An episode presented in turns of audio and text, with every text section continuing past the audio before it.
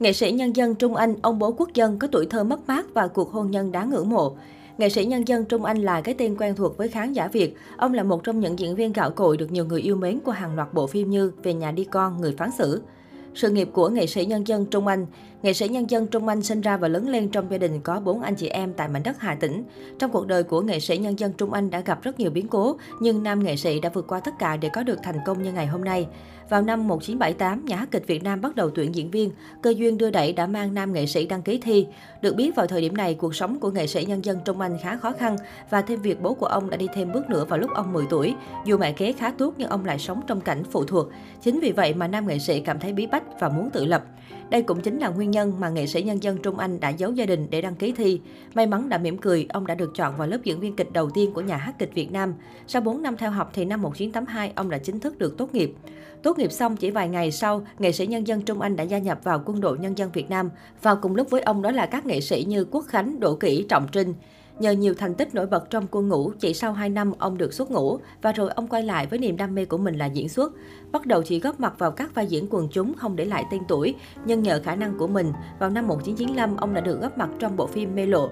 Sau những cố gắng và nỗ lực, dần dần khán giả đã biết đến ông nhiều hơn.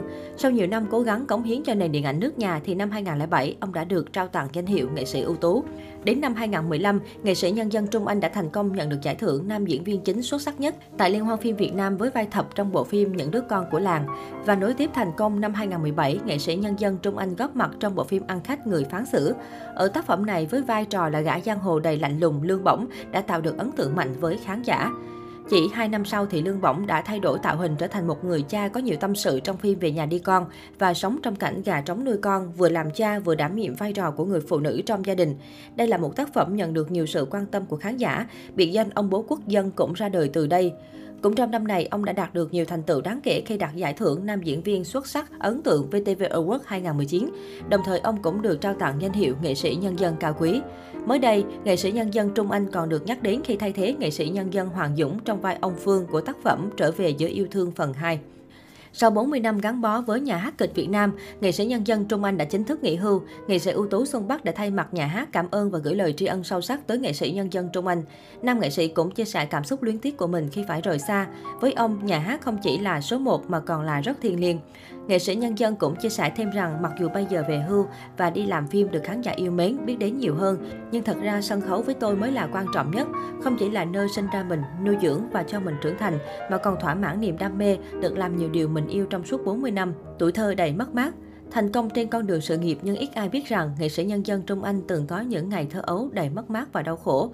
Ông bố quốc dân này lúc 7 tuổi từng chịu nỗi đau mất đi ba người thân một lúc do một vụ đánh bom.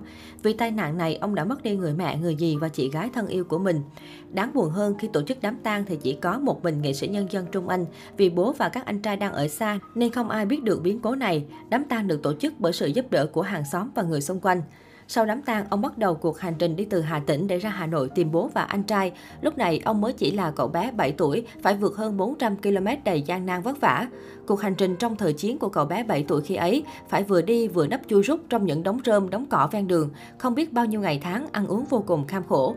Nghệ sĩ nhân dân Trung Anh kể rằng khi ấy cũng không còn nhớ nổi chuyến đi đó kéo dài trong bao lâu, chỉ biết cứ thế đi, bao giờ đến được thì đến. Anh trai thứ hai của nghệ sĩ nhân dân Trung Anh cũng từng chia sẻ rằng lúc gặp lại em trai thì thấy ông với hình ảnh cậu bé lót chót và còi cọc. Có thể thấy được trong quá trình di chuyển, nam diễn viên đã phải trải qua nhiều khổ cực.